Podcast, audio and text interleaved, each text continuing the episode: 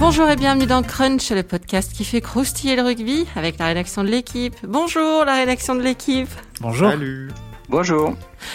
Cette semaine, après le nouveau festival de cassage de rein de Cheslin Colby lors du quart de finale de Coupe d'Europe contre l'Ulster, euh, remporté 36 à 8 par Toulouse, on va se consacrer corps et âme à l'ailier sud-africain qui fait croustiller le top 14 depuis euh, pour la quatrième saison. On va colbiser avec les journalistes de la rubrique rugby de l'équipe. Aujourd'hui, Alexandre Bardot. Salut Alex. Bonjour. Aurélien Bouisset, docteur S Springbok. Salut Aurélien. Bonjour. Et Laurent Campistron, docteur S Stade Toulousain. Salut Lolo. Salut.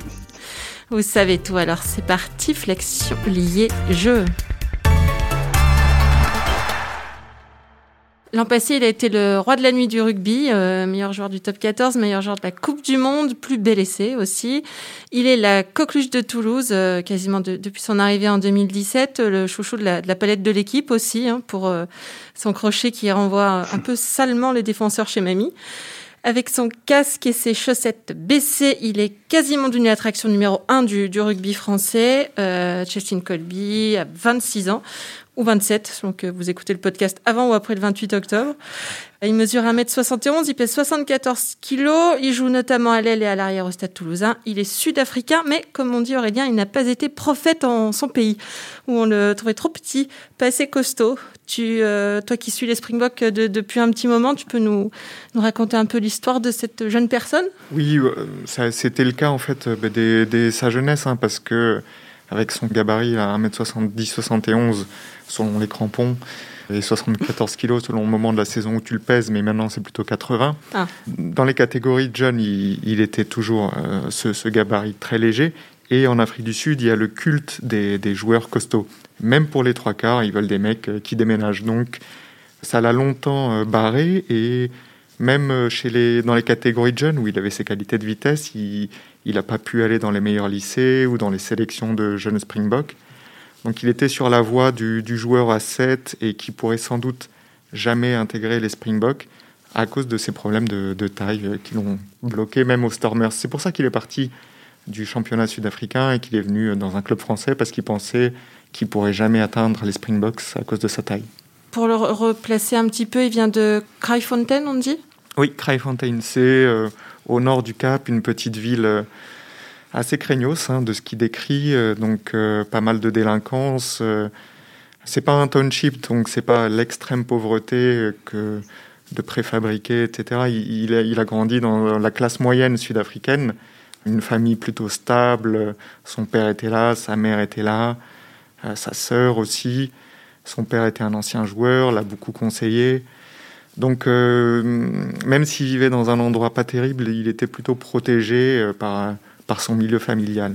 Laurent, donc c'est en comment ça s'est passé son, arrivée au Stade Toulousain? Est-ce que c'est le fait qu'il avait été repéré pendant la, on se souvient de la Coupe du Monde des, euh, moins de 20 ans en France hein, en, en 2013 Est-ce que c'est parti de là ou, euh, ou un peu plus tard? Oui, je crois que c'est, euh, je crois que c'était Pierre-Henri Broncan à l'époque qui s'occupait du recrutement au Stade Toulousain qui l'avait effectivement repéré. Et ils ont fait, ils avaient fait le pari de, ce, petit gars-là, 1m71, effectivement, qui payait pas de mine au premier abord, mais qui était déjà très très rapide évidemment à l'époque. Et il a mis tout le monde d'accord dès les premiers entraînements, puisque chaque partenaire euh, qu'on interrogeait à propos de lui euh, disait clairement qu'ils n'avaient jamais vu un tel phénomène euh, sur le terrain, hein, même à l'entraînement, il, mettait déjà devant à tout le monde. Et donc voilà, il s'est imposé quasi de suite avec le Stade Toulousain, d'abord au poste au d'ailier, mais très vite euh, Hugo Mola l'a aussi positionné à l'arrière. Il a même joué un match en 10 l'an dernier, je sais pas si vous vous souvenez au Racing Hmm. pendant la période de doublon euh, des matchs de l'équipe de France. Il était euh, il était donc positionné au poste de 10 et il avait fait un super match à ce poste-là. Il avait même buté, qu'il sait quand même tout faire. Je crois qu'il avait fait un 4 sur 5, il avait juste loupé la, la pénalité de la gagne, mais bon, à part ça, c'est c'est un phénomène. Effectivement, il est aujourd'hui adulé euh, par tous les supporters du Stade Toulousain. C'est, il est même devant Touto Dupont, qui pourtant est déjà très très apprécié ici. Euh, il fait l'unanimité. C'est un joueur euh, un joueur extraordinaire euh, qui, donne l'impression d'être bon dans- et, et très très bon même dans tous les tous les secteurs du jeu. On, Ce qui, on est, ce qui est assez exceptionnel. ouais. Ouais, Ouais. On en parlera plus, un peu plus, plus tard du, du jeu.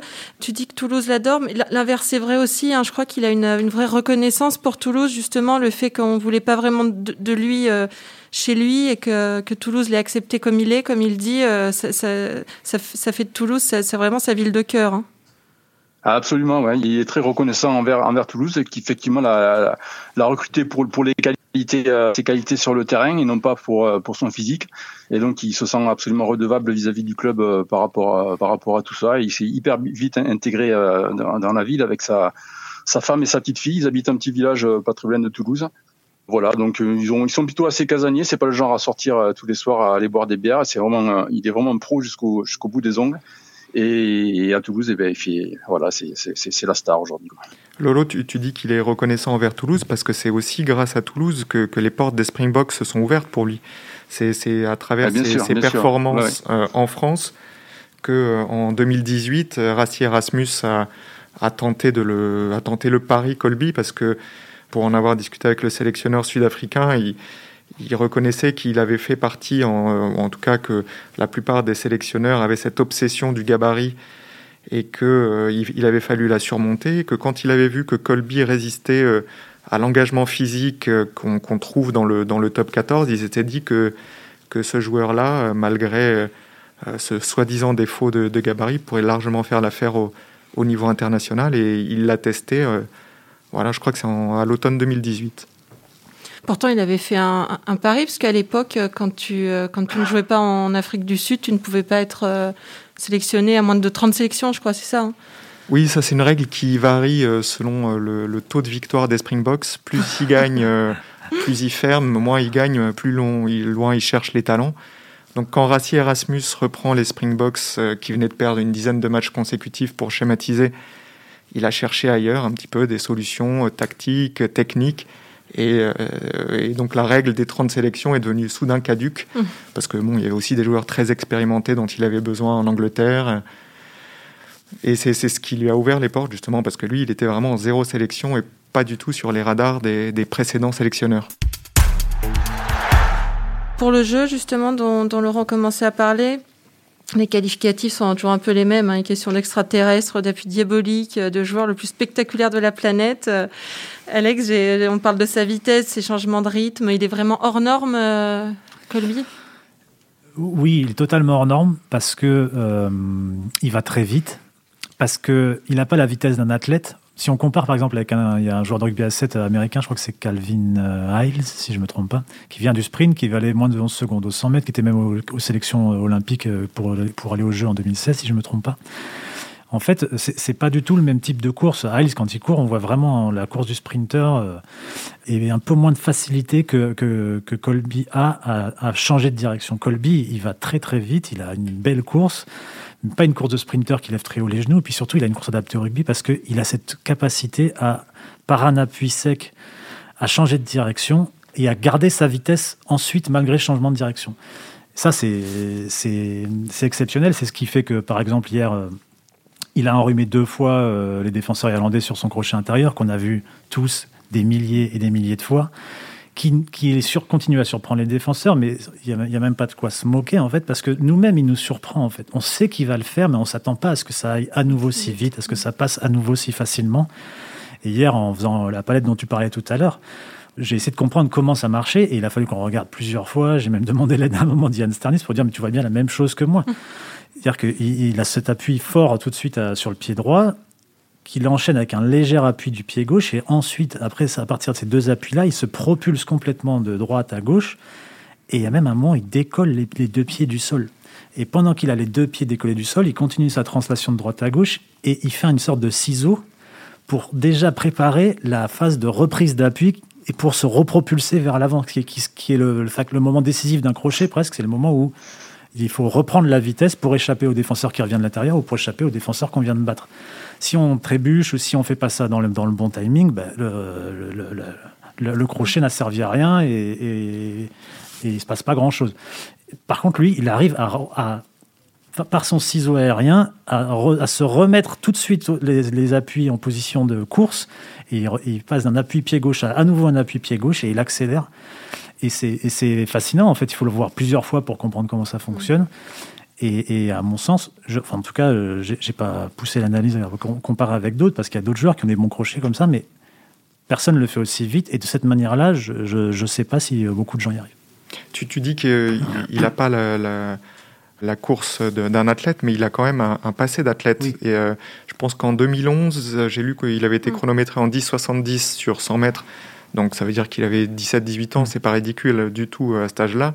Et il vient d'une famille où il y a le gène athlétique, c'est le cousin de Wade Van Niekerk, qui est, je pense, le dernier champion olympique du 400 mètres mm. à Rio et recordman du monde. Donc, euh, s'est blessé en jouant au, rugby. à toucher, il s'est fait un genou et depuis c'est plus dur.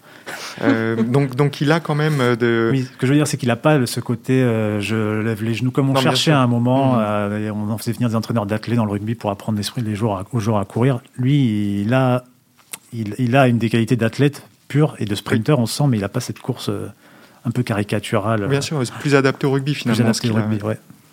Laurent, tu, tu, en parlais, on peut le faire jouer un peu partout. Justement, après, après le match contre le Racing dont tu parlais, où il avait joué 10, c'était euh, une, une, euh, une côte de, Médard hein, qui t'avait dit, je crois, je crois que c'était toi d'ailleurs, il disait Chess, tu le mets à l'aile, en 15, en 10, au centre, il est bon. En fait, tu le mets où tu veux, c'est le meilleur. c'est euh, ça. Hugo Mola a même coutume de dire qu'il pourrait jouer de, de, à tous les postes du 8 au 15. Il disait même le 8 parce que je crois qu'il avait poussé derrière une mêlée, plusieurs mêlées d'ailleurs à la fin du match de la demi-finale contre La Rochelle l'année du titre en 2019. Quoi. Mm en fait, il peut tout faire, euh, ce, ce, ce gars-là. C'est assez impressionnant. Et moi, ce qui m'impressionne le plus, au-delà évidemment de ses qualités de, de, de dribble, de, de, de vitesse, c'est tout ce qu'il fait euh, par ailleurs dans d'autres secteurs du jeu. Quoi. C'est sous les chandelles, il est phénoménal. Il est d'une technicité absolue euh, parfaite. Quoi. on a encore vu hier, je sais plus si c'était Cory ou Keno qui l'a soulevé à un moment donné, mais je pense qu'il devait être à 5 mètres du haut, ouais, à 5 mètres de, de hauteur à la réception du ballon. Et puis il relâche pas un ballon au sol.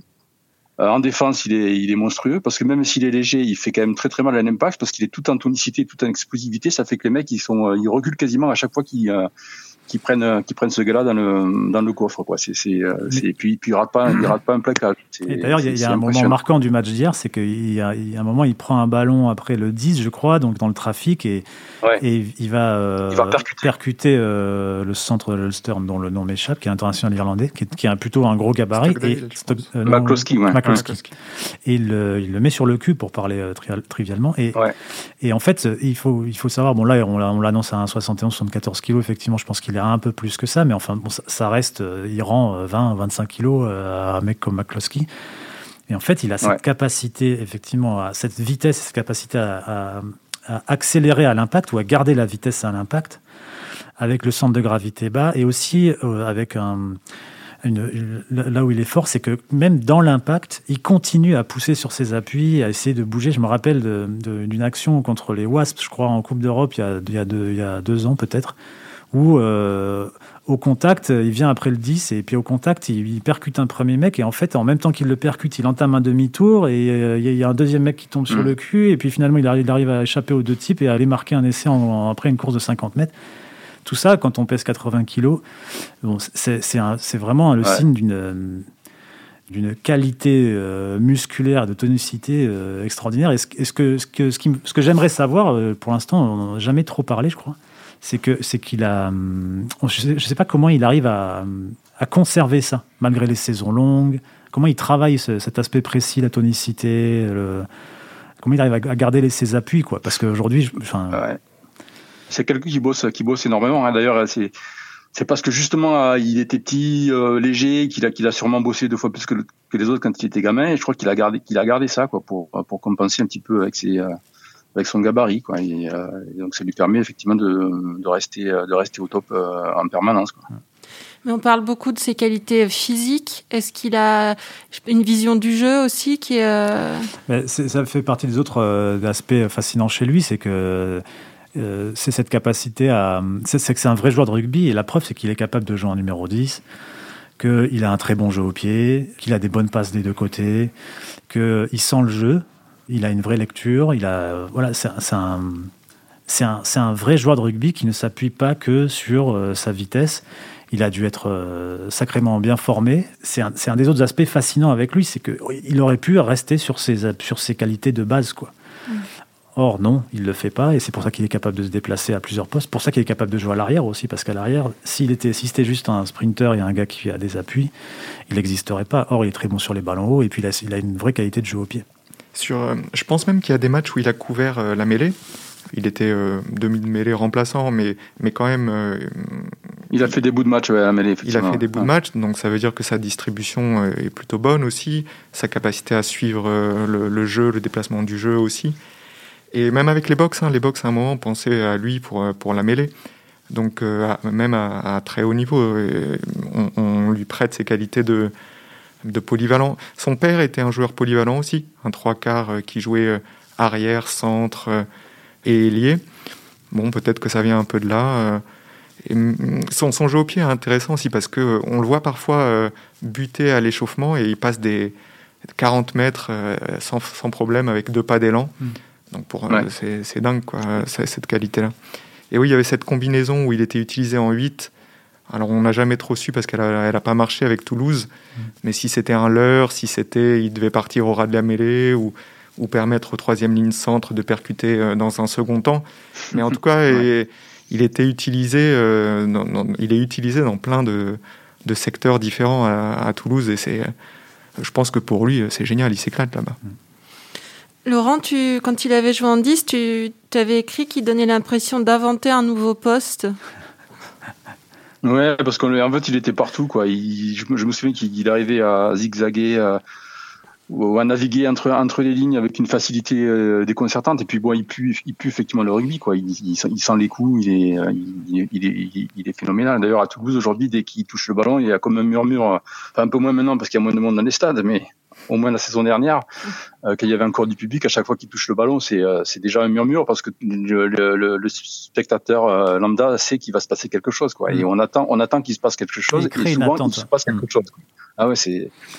C'est ce qui est génial avec ces joueurs-là, c'est qu'ils créent, ils créent une attente. en plus, il arrive à la satisfaire, mais il crée une excitation qui fait qu'on a envie de se poser, de regarder les matchs quand ils jouent, qu'on a envie d'être attentif. et, et comme en plus il arrive à, à, comment dire, respecter nos attentes et à, même aller parfois au-delà en faisant des choses qu'on ne pensait pas possibles. C'est formidable et il est, il est hyper excitant. Et quelque part aussi, il réconcilie euh, une partie d'un de, de, public qui pensait qu'on verrait plus les joueurs, de joueurs comme ça, euh, qui est attaché à, à cette universalité, universalité du rugby avec des gros gabarits, des petits gabarits lui euh, ramène euh, complètement à ça alors qu'on pensait que c'était que c'était que c'était foutu quoi qu'on verrait plus que des alors ça a jamais été complètement foutu hein, parce que de Dominici à, à je sais pas si on prend en France à un moment il y a eu Andreux aujourd'hui il y a Ratez il y a toujours eu des petits gabarits comme ça mm. euh, qui ont toujours un peu survécu mais aucun n'a jamais atteint le niveau de Colby aujourd'hui, qui est le niveau d'un des. Euh, c'est difficile à classer, mais il est dans les 5-10 meilleurs joueurs du monde. Dans la génération d'avant, tu as Jason Robinson quand même. Euh, Aussi, qui était quand même plus épais, Jason Robinson. Ouais, il était pas, beaucoup plus grand. Hein, mais bon, c'était le finalement peut-être la puissance de ses appuis. Moi, ça me rappellerait Jason Robinson, quoi, mm, mm. presque le genre de joueur euh, incroyable comme ça, mm. qui est sur 2 mètres. tu avais eu Shane Williams aussi, côté gallois, un peu avant. Mais, euh, mais oui, en Afrique du Sud, c'est ça ne pouvait pas exister. C'était pas dans les gènes du rugby sud-africain. Ça, c'est. Justement, il est comment il est considéré là-bas euh? Euh, Alors, je, pense qu'en fait, c'est comme un peu dans, dans le reste de, de, de, la planète rugby. L'impression que ça me donne, moi, c'est qu'en ce moment, il y a deux, trois joueurs dans le monde qui provoquent un frisson un peu particulier. Il y a Semi Radradra, le Fidjien, qui dès qu'il fait un match, que ce soit avec Bristol, Bordeaux ou, ou les Fidji, fait quelque chose de spécial. Et Colby, donc, et ça c'est, euh, ils l'ont vachement bien adopté en Afrique du Sud. Maintenant, c'est un des deux, trois visages des Springboks. Alors bien sûr, ils, aimeront toujours un peu plus leur, euh, leur boucher de troisième ligne qui désosse à la Peter Stuff du toit ou qui a été le meilleur joueur du monde en 2019, alors que Colby est resté un cran en dessous dans les votes. Mais euh, voilà, je pense qu'il attire parce qu'il n'était pas censé réussir. Il fait des choses fantastiques à l'étranger et avec les box. Et en plus, il a une personnalité euh, plutôt avenante dans l'échange, la discussion, un peu à l'image de, du nouveau rugby sud-africain euh, qui, prend un engagement sociétal, qui se contente pas du sport en fait, voilà, mm. qui, qui, va, qui va assumer ses racines euh, dans, dans, un pays pas toujours facile à vivre et transcender un peu les questions de, de race, de richesse là-bas pour euh, créer, créer un lien, quoi, un lien. pour répondre à ta question, ce matin, je lisais dans la presse sud-africaine qu'il y avait un, chroniqueur, un journaliste qui disait que d'ores et déjà, alors ça me semble un peu tôt parce que la, saison est vraiment très courte pour l'instant, que Colby méritait d'être meilleur joueur du monde en 2020 ou d'être au moins considéré quoi, pour ça. En 2019, le trophée a été donné à Peter Steph Dutoit. Bon, il y avait une certaine logique parce que cette équipe d'Afrique sud-africaine, elle avait détruit tout le monde physiquement et, et Dutoit avait été impressionnant. Mais le joueur qui a fait rêver euh, en, la Coupe du Monde et notamment sur la finale, j'ai encore en mémoire le, le, le, le cri qui a, du, stade quand Colby a mis ce crochet intérieur à Farrell à la dernière seconde. C'était un joueur qui était qui a fasciné en fait dès la, la, coupe, la dernière Coupe du Monde. Donc ça serait quelque part, si, si dans la continuité cette année, ça serait logique qu'il obtienne cette, cette euh, récompense-là. Ce que tu disais. ce qui est paradoxal, c'est qu'il n'est même pas dans la liste, dans la liste des nominés pour le, joueur, le meilleur joueur européen de la, de la Coupe d'Europe. Il ne fait pas partie des 15, je crois. Il y a deux Toulousains, un Tama qui est, qui est nous, mais pas lui. Après, bon, c'est sûrement parce qu'il n'avait pas joué les deux premiers matchs de la compète, j'imagine, euh, en phase de qualificatif, quoi, parce qu'il était à la Coupe du Monde.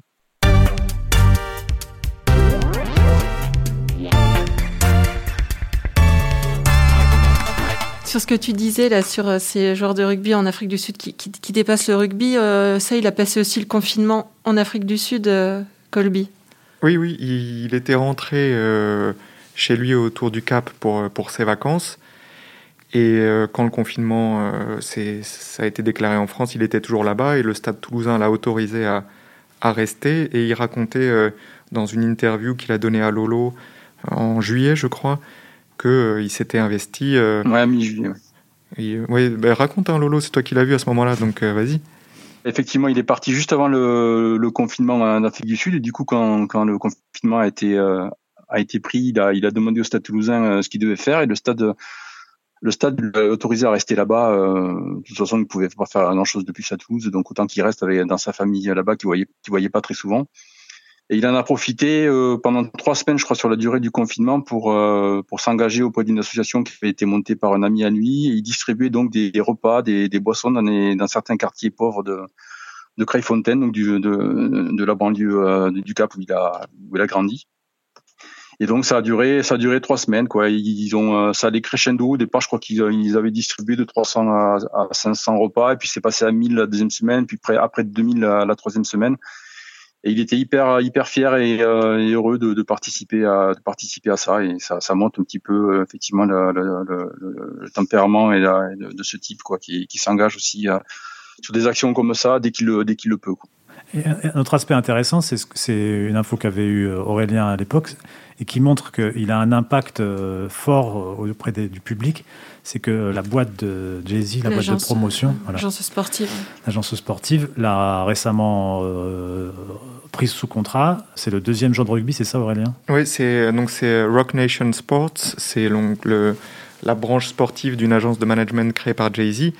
Qui, qui au départ avait plutôt des, des, basketteurs, en tout cas des sportifs américains qui venaient du foot US, la boxe, qui est passé en Europe à travers le football, et, euh, qui s'occupe de l'image de joueurs comme euh, Lukaku notamment, euh, ou Marcus Rashford, l'attaquant de Manchester, et qui, qui s'est intéressé au rugby via Sia Colissi, le capitaine de l'Afrique du Sud, qui est un ami d'ailleurs, un ami assez proche de, Cheslin Colby. Et donc au départ, Colissi les intéressait beaucoup, et finalement, en creusant un peu sur le, personnage de, de Colby, ils ont décidé d'en faire leur, deuxième joueur de rugby, voilà, ce qui montre que son, son image peut vraiment dépasser le, cadre purement rugbystique. Et puis, je pense que c'est, euh, ils doivent se rendre compte, même Rock Nation, que son impact sportif crée un buzz immédiat et, peut-être même plus fort que celui d'un joueur comme Colissi, qui est un troisième ligne, un joueur moins spectaculaire dans le purement côté rugby. C'est un joueur à highlights, quoi. C'est un joueur euh, comme euh, il y a des joueurs NBA comme ça ou, qui font des top 10. Mais, euh, Colby, c'est ça. On peut mettre, faire des clips sur, sur les ballons qui touchent, quoi. Ça, peut être la, star du rugby, que, la star que le rugby se cherche depuis, peut-être même depuis Lomu. Hein. Je ne sais pas si on a eu vraiment. Je sais pas. Je pense que Lomu, ça, ça me semble. C'était tellement une rupture dans la dans l'histoire du rugby que, que c'est un peu hors norme, quoi. Mais C'est le retour avant l'avant l'OMU, justement. ça.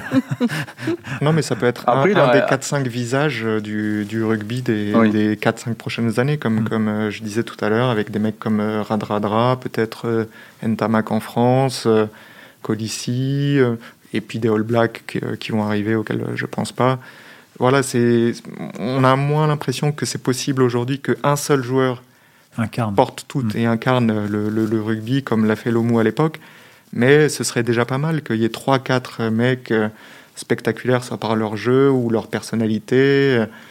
Ça, serait, ça ferait du bien à, cette discipline. Et je me souviens plus, il, a fait quel choix pour l'été prochain? Les JO ou, les Lions? Il n'a pas encore décidé?